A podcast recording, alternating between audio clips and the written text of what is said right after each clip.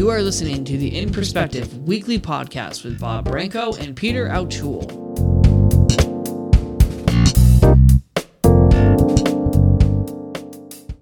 Hello, everybody. Welcome once again to In Perspective. I am Bob Branco for episode 260. With us today, of course, our good friend and colleague, Peter Altschul. Peter, what's going on? It's a glorious day in Missouri. We're all celebrating the Celtics' dramatic win yesterday in Missouri. We're thrilled. Well, not really, but but uh, we're it is a beautiful day in Missouri. I'm so, pleasantly surprised at the result, Peter. I think yeah. you know that. Oh, I think yeah. I'm surprised, but I'm happy that the Celtics won game one. I'm totally thrilled. I want to give thanks to Raymond Gay, our producer, Tom and Lynn from Rosie's Place Chat, along with our media sources and Jacqueline Sylvia of JF's Web Solutions for making sure that our programs are available to the general public. Thank you, everybody who does that for us. I also want to give some shout outs to three listeners Allison from Michigan. Hi. Also, Beth Collett from Massachusetts. Duncan Holmes from Texas. I wanted to give all of you a shout out, and I can give a shout out to you if you send me your opinions about today's show. Of course, many of you have my email address, but for those of you who listen on the media sources and do not receive the program from me, my email address is bobbranco93 at gmail.com. That's Bob Branco, B O B B R A N C O 93 at gmail.com. Tell us what you thought of this episode. We'll say hi to you on next week's episode. Back again for another appearance. We have Peggy Chong. She's the blind history lady, and Peggy impresses us very much with all of the people that she refers to, blind people who have made it big in history. She has a lot of information for us. She's talked about people in the past. I'm sure she'll give us some updates and some new stories today about blind people in history. But before we continue, let me welcome Peggy back. Peggy, it's always a pleasure having you on in perspective. Take how you doing? Thank you, Bob. It's been a pleasure to always be on your program, and I'm looking forward to chatting today. All right. Go ahead, Peter. So, Peggy, um, just for, for those who might not be familiar with you, explain briefly what makes you the blind history lady. Well, it started as a joke, the title anyway. Um, I have been interested in the history of our blind ancestors. We always hear about Helen Keller and Ray Charles and Stevie Wonder and and don't hear about the average blind guy who had to work twice as hard to get half as far who is the person's shoulders that we are standing on today. Many of them that we have long forgotten their names are the people who were the trailblazers who started the cry for a school for the blind or started um, the cry to have laws changed worked hard to get the right people in the right place and then somebody else later on got the credit for it. But these are the people that I find inspiring because many of the people that I research, and they're from the 1800s to early 1900s, are blind people who many times did not have the opportunity of an education as a blind person, whether that be at a school for the blind or in a rehabilitation facility, because many rehabilitation facilities didn't exist.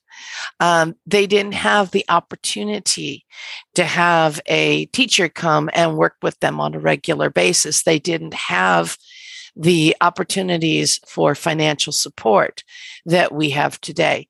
And yet, some of them made a great success out of their life. Um, I consider them successful not so much that they have a mansion on the hill, although there were a few that did, um, but that they gave back to the community. They were self supporting. Um, some of them were self supporting in standards that we wouldn't find acceptable today, but they were still self supporting. And I try to find out as much as I can about how they did what they did. Uh, did they travel with a cane? Uh, blind people in canes came long before O&M instruction. Uh, did they learn a, a way of reading in some raised form or another? And have found that although they didn't have a teacher, they learned a little bit of a particular code and then invented the rest for themselves and did their own bookkeeping. Um, that they maybe had no family support and took out selling typewriters door to door until they earned enough money to purchase a business. Uh, the interesting ways that they did what they did, how they did it, what tools did they use, what tools did they not have accessible to them. Um, I find that fascinating because here we are today with an employment rate, unemployment rate of around 70%. It's been that way for a long time. But in 1910, the unemployment rate was about 33% for blind people.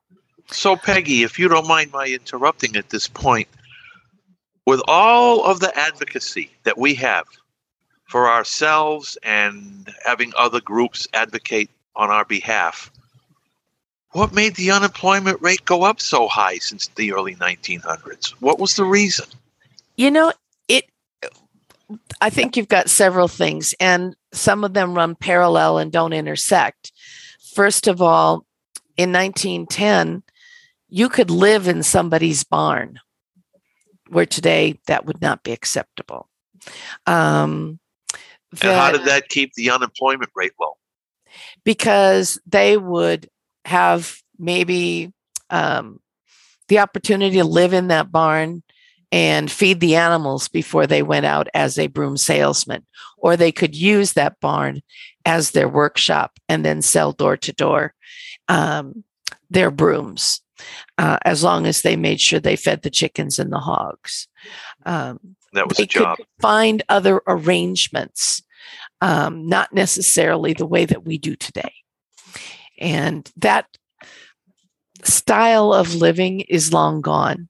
And I think it was a lot easier for blind people to start up their own businesses back then because you didn't need to have proper ventilation, uh, permits. Um, but it's not the permits or the proper ventilation that prevents a lot of us from being successful. It's discrimination. It is. And there was a lot of that going on back then because these people weren't making a lot of money. Uh, the people I was talking about who might have been living in a shed or uh, back room, rooming houses would be maybe somebody's three bedroom house, and they probably had six people renting in that house.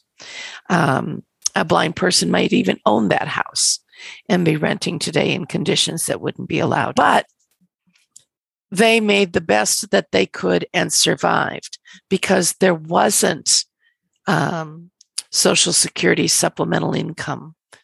There wasn't a lot of finances that you could get from a state agency to help you with your living conditions. And so these people also were working 60, 70, 80 hours a week. I'm very intrigued by that you, you would think based on that that state agencies are almost not necessary if blind if all the blind people of today had the means without the agencies to be successful like in the old days i think we'd be all set. Well our definition of success today is not what it was back then. Because like i said these people would be probably living out of a barn uh, or a shed or a back room. Um, you know, there's a, a famous piano tuner from Minnesota named Frank Hall. Frank Hall had a room in a house that he shared with a lot of people. And he chose this place, even though it was expensive to live at that time, it was probably like maybe a dollar or two a week. But it had a phone. And he could get messages for piano tuning jobs from the phone if people gave him the messages, that is. Um, but he would start his day. He'd get up, have breakfast, and he would start his day at seven in the morning. He would ride the trolley cars, walk the neighbor, neighborhoods, handing out his business cards, asking to tune their pianos, or did they have an event he could play a piano at? And he would spend all day doing that. He would come home between four and eight in the evening. And if he had a piano to tune, uh, then he would work on it then, and he might work on it till 10 o'clock at night, get back up, and work again back out on the streets at seven in the morning looking for employment. Um, he was a man who um, in read in the Matilda Ziegler magazine about a blind man in Illinois. Now he lives in Minnesota. He read an article from the Matilda Ziegler magazine about a blind man who in Chicago went to the school district and said, Your piano's in really rough shape. As public schools, you should be keeping these pianos in good shape being responsible with the public taxpayers' money and got a job as a piano tuner. So Frank Hall said, Well, gee, if he can do that, I should try to do that. So he goes to the school board meeting and he's very nervous. He has his notes in Braille. Excuse me. He notices that other people are making deals on the side before the meeting and thinking, oh, I'm really sunk. Um, but what he had done before that meeting is he had gone to several of the schools and asked the principal of the school, how many pianos do you have? How often are they tuned? What kind of classes do you provide? Um, can I see the pianos? So when he gets up, everyone else went up to this podium to address the school board. He didn't know where the podium was. He was nervous. He tripped. So he stands up in his place and he reads his notes. I went to these schools. You have X amount of pianos that haven't been tuned in four years. You have this amount of pianos that haven't been tuned in three years. A piano, in order to play properly, needs to be tuned twice a year. And if I tune your pianos for X amount of money twice a year, your pianos will last far times longer than these pianos who are in such and so a school that need to absolutely be replaced because they are beyond repair. And he sat down. And the school board talked about it for about five minutes and gave him the contract a contract he actually had for about another um, 45, 50 years, uh, which provided him an opportunity to, first of all, move in to a house that he bought on contract for deed, took in two boarders.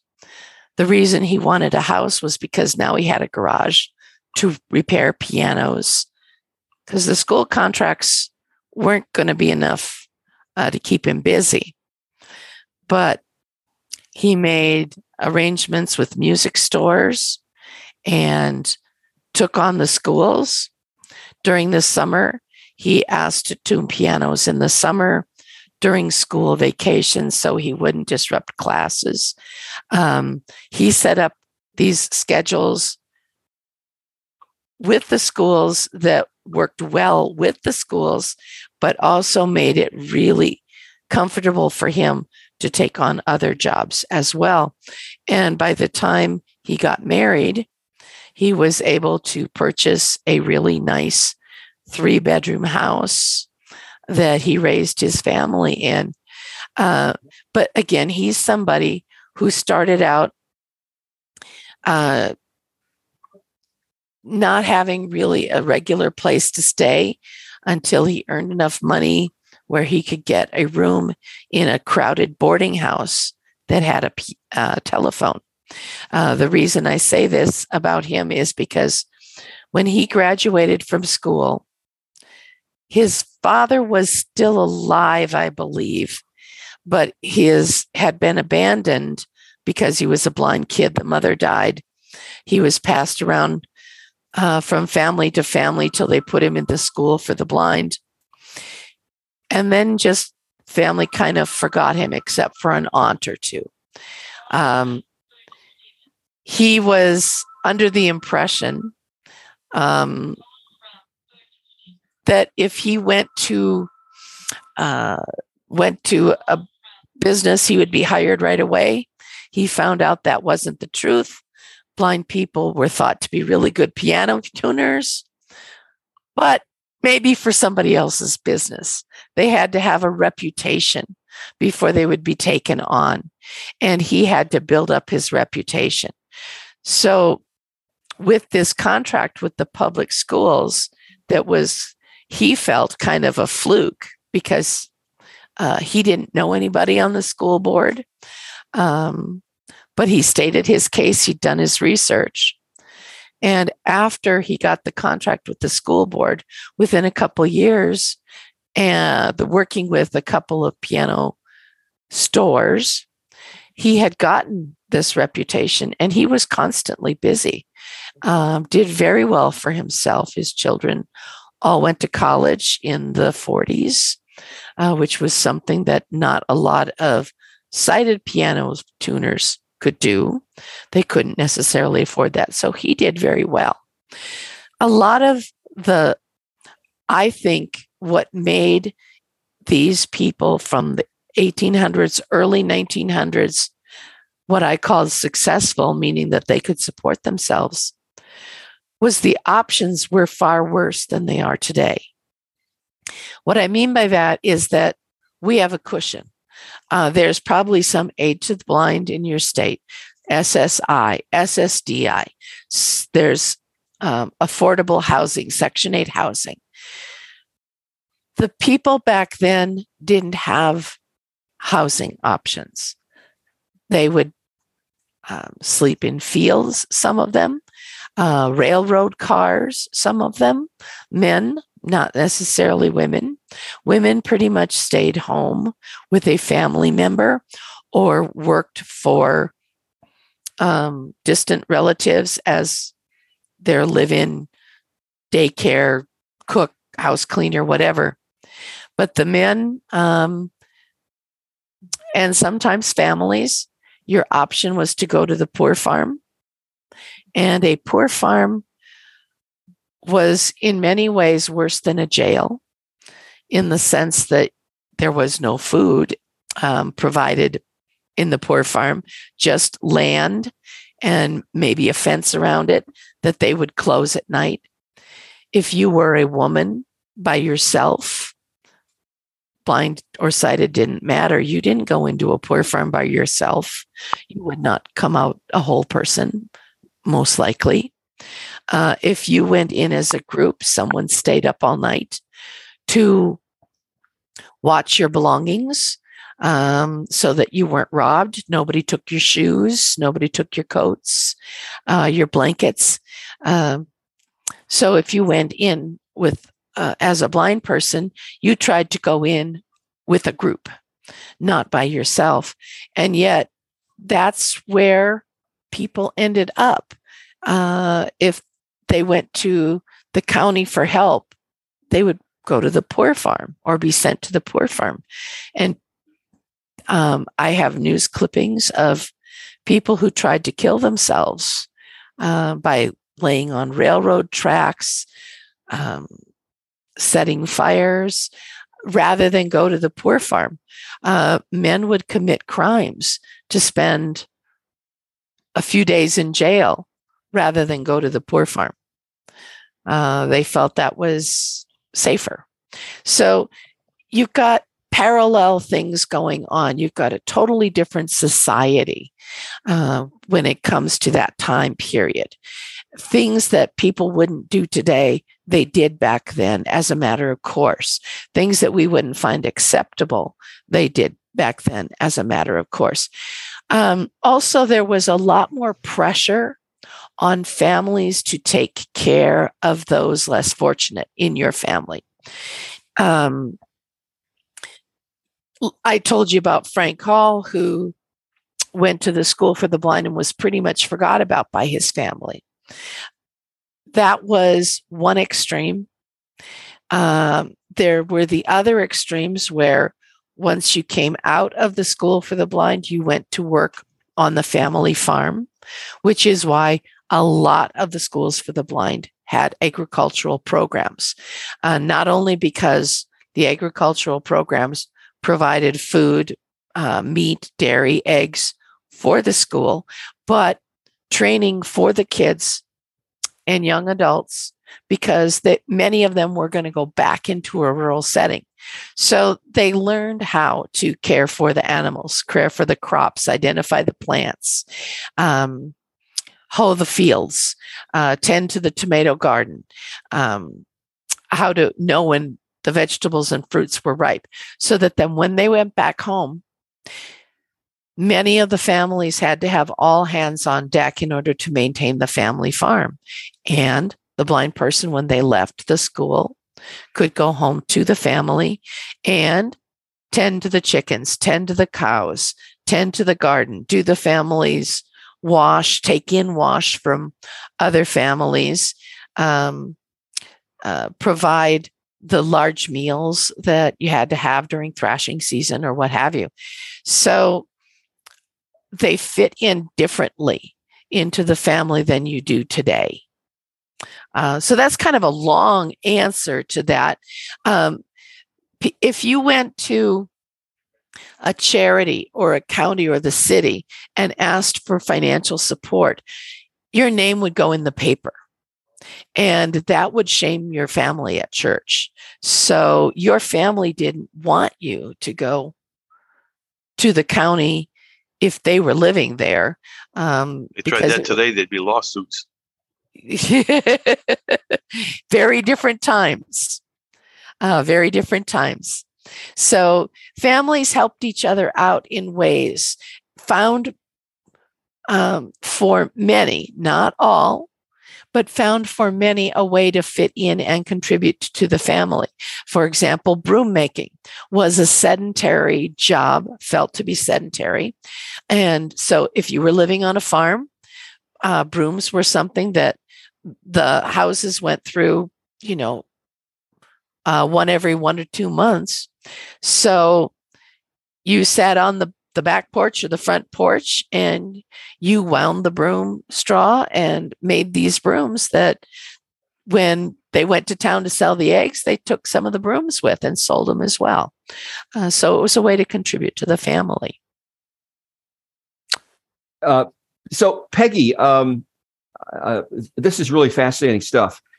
Uh, I, am reminded uh, you say things are different now, and they are, of course. Uh, except that I, you were talking about uh, uh, people going to jail rather than going to, um, you know, the what you call it, the the the the, far, the, the poor, especially poor, if it was cold in the winter. Exactly, but I I can't help but but think about what's going on in many cities about the homeless folks, many of whom do indeed would uh, do crimes so they can, so they can go to jail or they can't go to psychiatric hospitals. Uh, there, you know, there there are some there are some similarities. Not yeah. you know not that many, but there are some. And uh, I just was thinking about that. So well, Peggy, let me tell you a, yeah. another another sure. story about a blind guy sure. who I am getting ready to write um, one of my monthly emails. by the way, for the use of those of you who don't know, I have a monthly email that I send out. And I'm if you it. want to be on my monthly email, yeah, Bob, I, yeah, uh, you might want to send me an email at the blind history lady. That's all one word at gmail.com and say, let me be on your email list. And I will send you a story uh, once a month. This month was about a lady who um, we don't know very much about, uh, but she went into a collective religious order um, when her family broke apart uh, after the death of the father and the older children moving away and so on, um, and then ended up in California from from the East Coast to the West Coast. How she got there, we don't know, but she went into um, um, an institution for blind people out there and uh, later became this old folks home type thing um, and that's where she learned braille that's where she learned her skills. But one person who has fascinated he- me in colorado is um, a blind man who when you go and look things up about him it says he has trouble with his eyes but to what extent i didn't know. So i've spent the last couple of years trying to find that out. And i know that he was legally blind by the time he was in his mid 20s and maybe even a little earlier but absolutely for certain by his mid 20s so we didn't think of blindness as we do today. Blindness was if you couldn't read or see people within a few feet from you, you were blind. But if you were somebody who was, say, 2020, uh, 2200, maybe even 2400, you still drove a horse and buggy. You still tended the fields. Um, you still could uh, be a lamplighter. Um, they didn't think of you as a blind person. So we extended that title more in today's world. And sometimes I wonder if we don't live down to the stereotype of blindness, those who are higher partials. Um, because the, the man I want to tell you about is Elias Ammons. And he came from a family, grew up um, he was born a little before the Civil War, so he grew up in North Carolina. Not a lot of educational opportunities, period, um, during the Civil War and after. His parents came um, to Colorado in about 1874. He went to work at the age of 12. Um, he was a factory worker. Um, he was a lamplighter when he saved up enough money to afford his school books because you had to pay for your books even in public school back then. Uh, he went to school, graduated from high school. Just before high school, he got the measles and it affected his eyes. So he gave up his factory work and uh, being a lamplighter. When he recovered his health, he went out and worked in the uh, logging camps driving the teams of horses to the sawmills, taking the um, railroad ties because they were building a railroad through then, wagon loads of them. And by this time, definitely he was probably legally blind, if not close to it.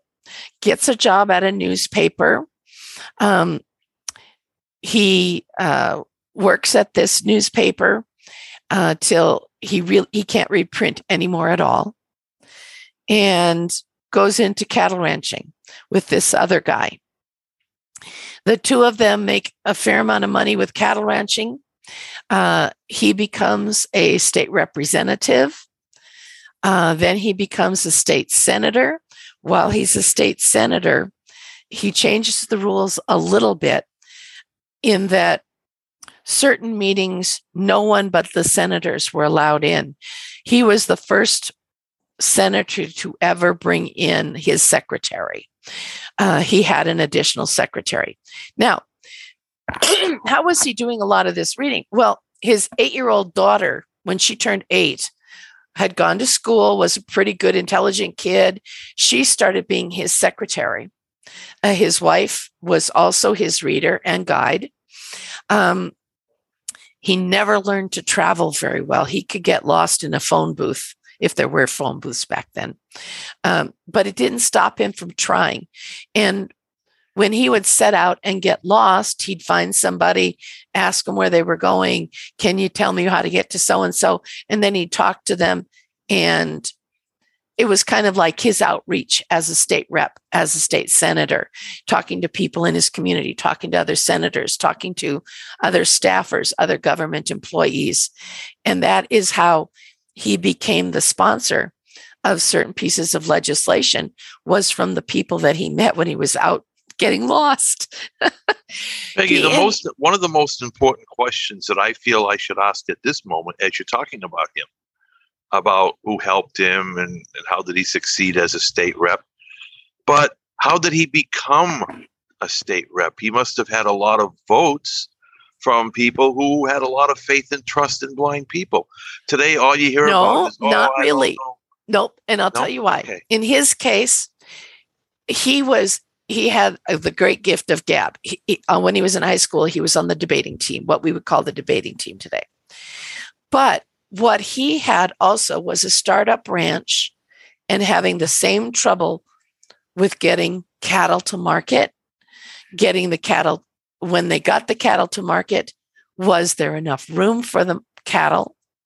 Um, who was stealing their cattle? Where were the legal resources and options that they had? Why were the railroads charging them so much money? He took his problems to the state um, legislature and he said, I will fight for our right as ranchers to be able to get a decent fare on the railroads to get our cattle there. I will fight for our right to be able to cross railroad land to get our cattle to Denver. I will fight for the cattle yards to be under um, more governmental control and to be enlarged.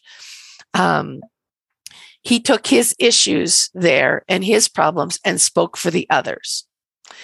And that's how he got there uh, because he demonstrated at home that he was willing to take on the railroads for crossing his cattle, getting his cattle across. And he didn't exclude his neighbor. He didn't say, hey, let's make a special deal for my herd. He said, we need to make a cross area for all the cattle in my community to cross over your railroad. And that's how he built his trust. He didn't just look out for himself. And he continued that. Now, he um, didn't serve for a few years in the state house or senate. Uh, he went into um, developing what is called here Cattle Congress. He was a founder of Cattle Congress, which is a big stock show, much more than a fair, uh, where you can buy and sell your your cattle. Um, you have classes in husbandry. Um, you hear from veterinarians. You can have your cattle checked by veterinarians. He put he was one of the founders who put that together. It's still operating today. But in 1915, 1913, he runs for governor, becomes governor of the state of Colorado. Now, by this time, he does not have the ability to recognize people sitting across the table from him. Um, he uh,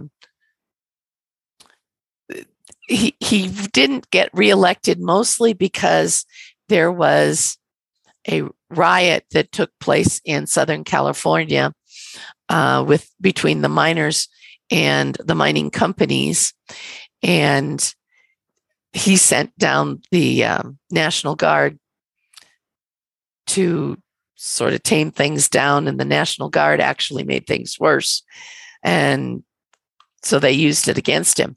Now, after that riot, that's when you start to see in the newspapers about the little short sighted blind governor, the little short sighted, the little blind governor, um, the misinformed blind governor, the governor who can't see what's really going on in the state. That's when they started to talk about his blindness openly in the newspaper. Media not almost the much. same- Media was almost the same back then as it is today. Some of it.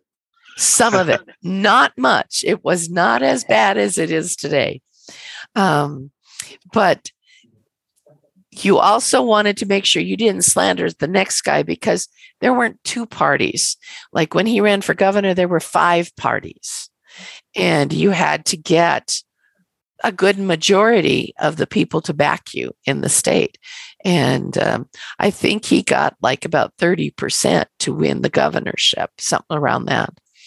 Uh, and that was a goodly majority uh, for an office.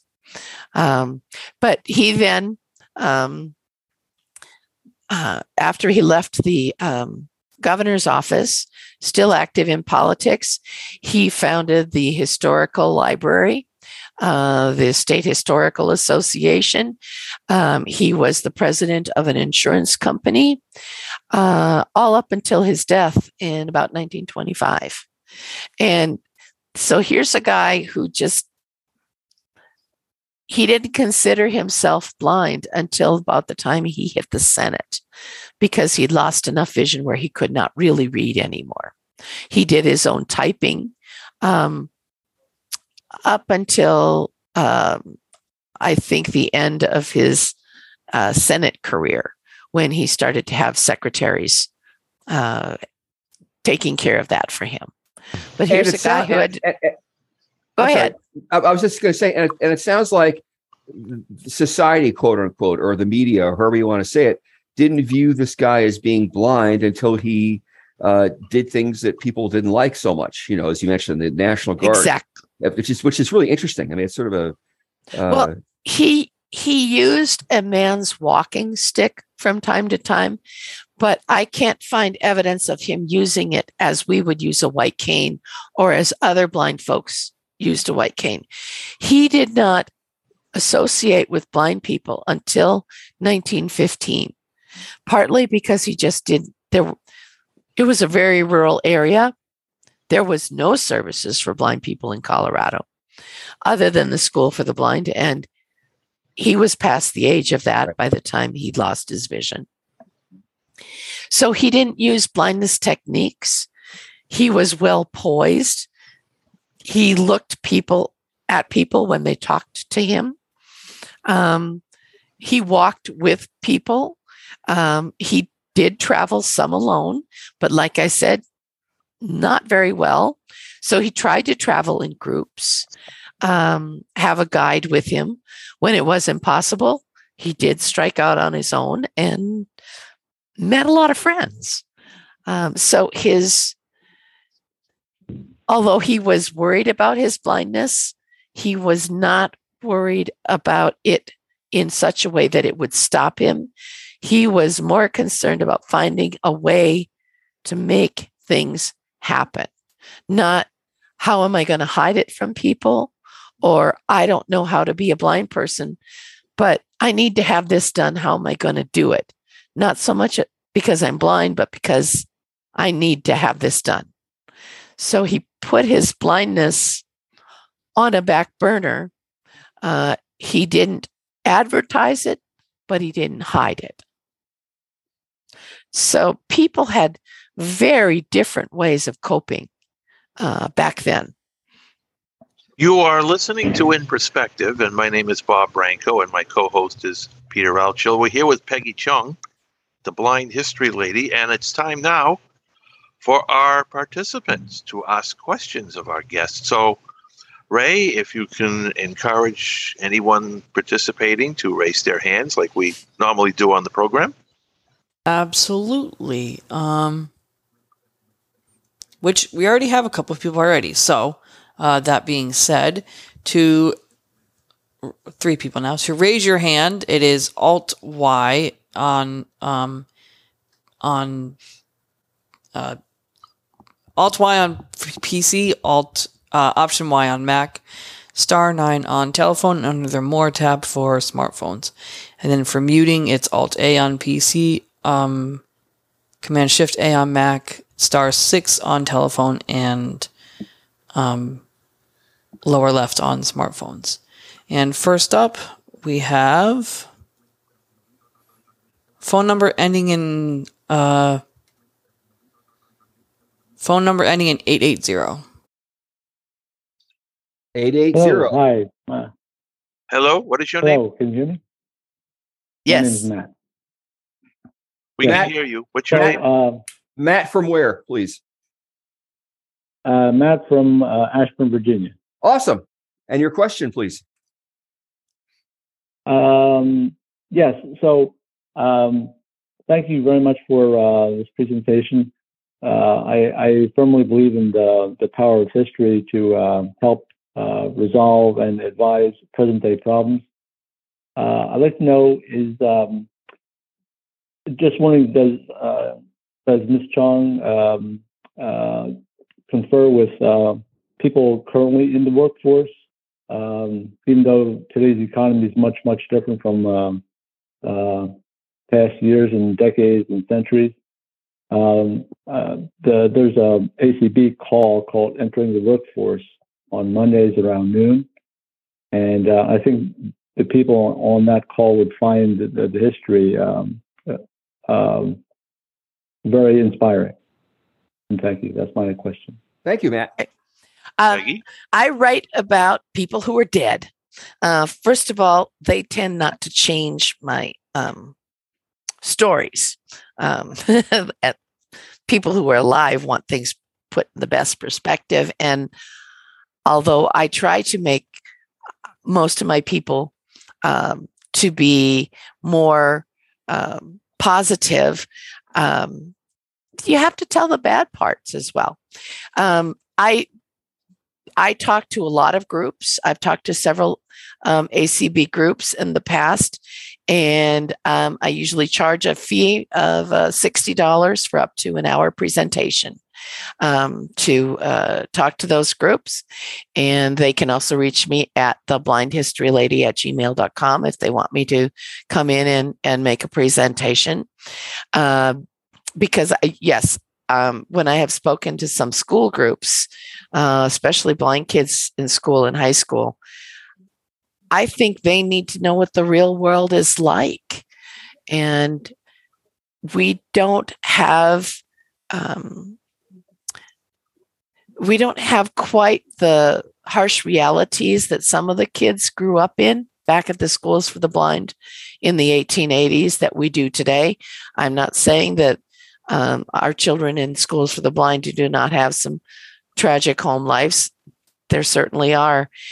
But you know, depending on when these kids grew up, there were many famines uh, where the where communities just did not have enough food, uh, where mom was working washing people's clothes um, and getting barely enough money to buy groceries for the week. Um, so there was a whole different look of what life would be like after school. Um, I think sometimes the kids that we have today come out of school thinking, just like a lot of sighted kids, that I'm just going to go be president of Facebook right off the bat. And I think the kids back uh, who went to the schools for the blind in the 1800s, even through the mid 1900s, did not have that same outlook uh, they knew that they were starting far behind the start line and knew that the finish line was farther away from for them and that they had to be uh, they had to be their best salesperson if they were going to accomplish anything whether that be opening their own business or whether that meant going to work for somebody else even in the traditional blind jobs like being a piano tuner, like Frank Hall. Um, he found that, yep, they thought blind piano tuners were some of the best, but you better prove it first and not at my shop. Thank you, Matt. Uh, Ray, who's next? Um, next up, we have Liz. Hi, can you hear me? Yes. yes. Yep. I, am sorry. I apologize for my lousy microphone. I'm really sorry. It's not um, lousy. Oh, good. At least that's hopeful. Um, I'm old enough to remember ADA passing when I was well into adulthood and well into my working life, as are you, Peter. And I know that people of a lot of the baby boomer blind generation, people born in the 50s, for instance, 50 through 60, a lot of us went to work and a lot of us assumed we'd go to work. There wasn't ever any question that we would go to work, or and there wasn't any question from our teachers or our mentors or our parents or whatever that we would that we would work at some level doing something. I guess what I'm wondering is there's a lot of um, fuzziness around statistics. Do we have a sense of whether there are more people who are legally blind or totally blind or anything working now than there was 20 years ago? Are there less? I know there's all kinds of extenuating circumstances, but what do you know about statistics over the last 20, 30 years? Has it gotten worse or better? And, and talk about why those things might be happening if you could. Well, it, it kind of depends on what study you're looking at. Yeah, exactly. That's the scary part. So yeah. talk about that if you could. Well, I'm it, just trying to get a sense of whether more people are actually bringing in money that, rather than receiving SSI and SSDI, say. You, it, I, you have to look at the the basis for the study, who did the study, who was their study group, um, and, you know, for example, when I'm looking at the 1910 census, um, I have studied that. So when they said that 66% of the blind population were self supporting, that did not mean that they had a nice job. That meant that they were not getting any welfare from a charity uh, mostly a church or something like that, or yeah. from a state uh, or well, not state, but county or city, right? Um, and that they were not supported by their family. Um, they did count people who were working in what we would consider today sheltered workshops. Okay, but did it, does that stuff shift over time? What happens when you get into the 60s and the 70s and the 80s and the 90s? Well, and over again, who did the study? Because some didn't count sheltered workshop oh. employment oh. where others did. Yeah, I, um, I, I, I, get all that. I'm, I'm sorry. I don't mean to, I, I do get that. And, you know, I did economics and I understand how messy it is, but do we have any kind of sense overall about is it getting better is kind of where I'm going. I I say that from what I look at, the statistics that I want to look at mm-hmm. that balance out with how I feel about mm-hmm. the employment, that we still waffle around 70% of unemployment. And that's a shame. That, I joined. That, that's I, the, but that I, statistic. I'm sorry, Bob. That statistic is is all of the map as well. Uh, that, that, that's that, that's that seventy percent figure uh, is generally, as, as best as I understand it, not uh, is it, it's considered really accurate statistics. The, the the most statistics, the best I've seen recently, seem to indicate that the unemployment rate among blind people and people with disabilities is something like two to three two to three times higher than the general population. So I don't. But that that's the stat that I that I've heard that seems to be most respected these days. But you know, how do you? Statistics are just it's just so frustrating. Yeah, see, and, and Liz, this, this, is what you're saying too. I think. Yeah, yeah, they're just unbelievably frustrating. I don't know yeah, how you. I, I, have the same experience. I've been sitting in on that um, Monday Monday jobs call also. And I'm struck by a couple things. First of all, I'm struck by the fact that like we never get attendance over about 10 people, which means that out of the population of of potential employment people employed people there aren't many people interested in being on the call. Now it is at noon which is not a good time. I agree.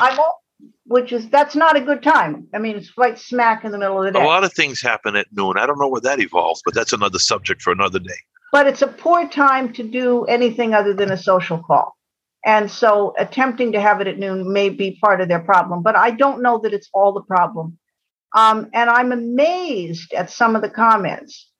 I don't know if I really want to work because it would interfere with my going to the mall for lunch. Um, oh, really? Oh, really? That's just uh, that's amazing. Okay, so apparently somebody's paying for his food or something. Who knows what's going Liz, on? Liz, if I can make a comment, I'll tell you something else I've heard. I don't want to go to work because it's going to interfere with my SSI.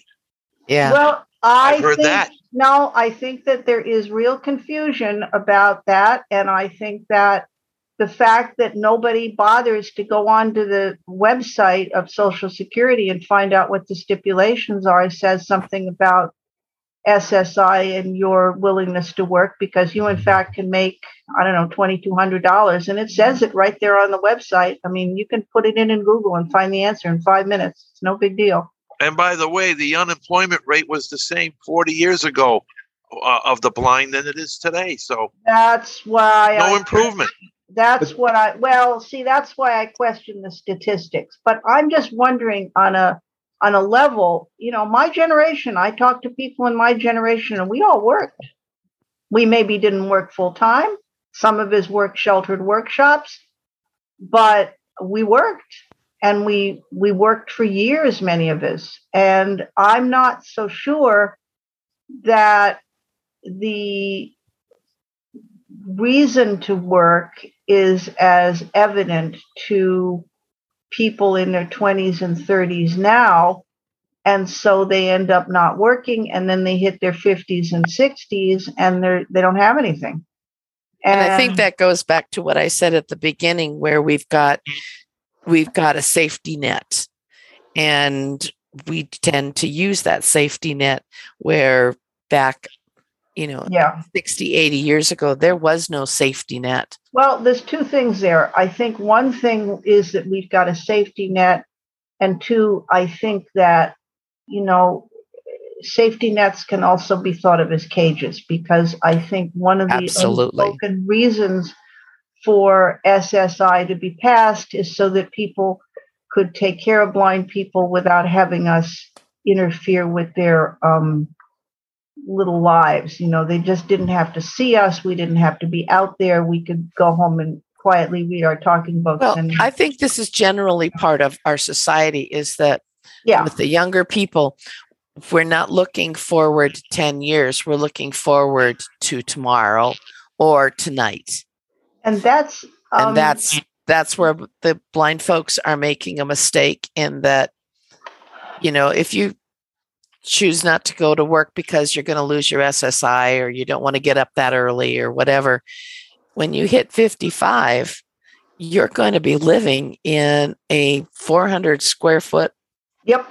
community unit with Yeah. no privacy and then wonder why it is that those other blind guys can afford a cruise to Australia. Oh, We and while have, while we're um, at it, We have five minutes. Okay. we Yeah, have- Um, we got a couple more questions. Yeah, yeah, No, Liz. go, th- go, th- go. Thank you th- very thank you, much. And hi, Peter. Thank you. Sorry, Thank uh, we Yeah. just we have four other people. Oh, Go ahead, Ray. So ahead, Ray. Uh, thank you, Pam. You're up next. Yes, I'll make this very brief. Um, great presentation, by the way.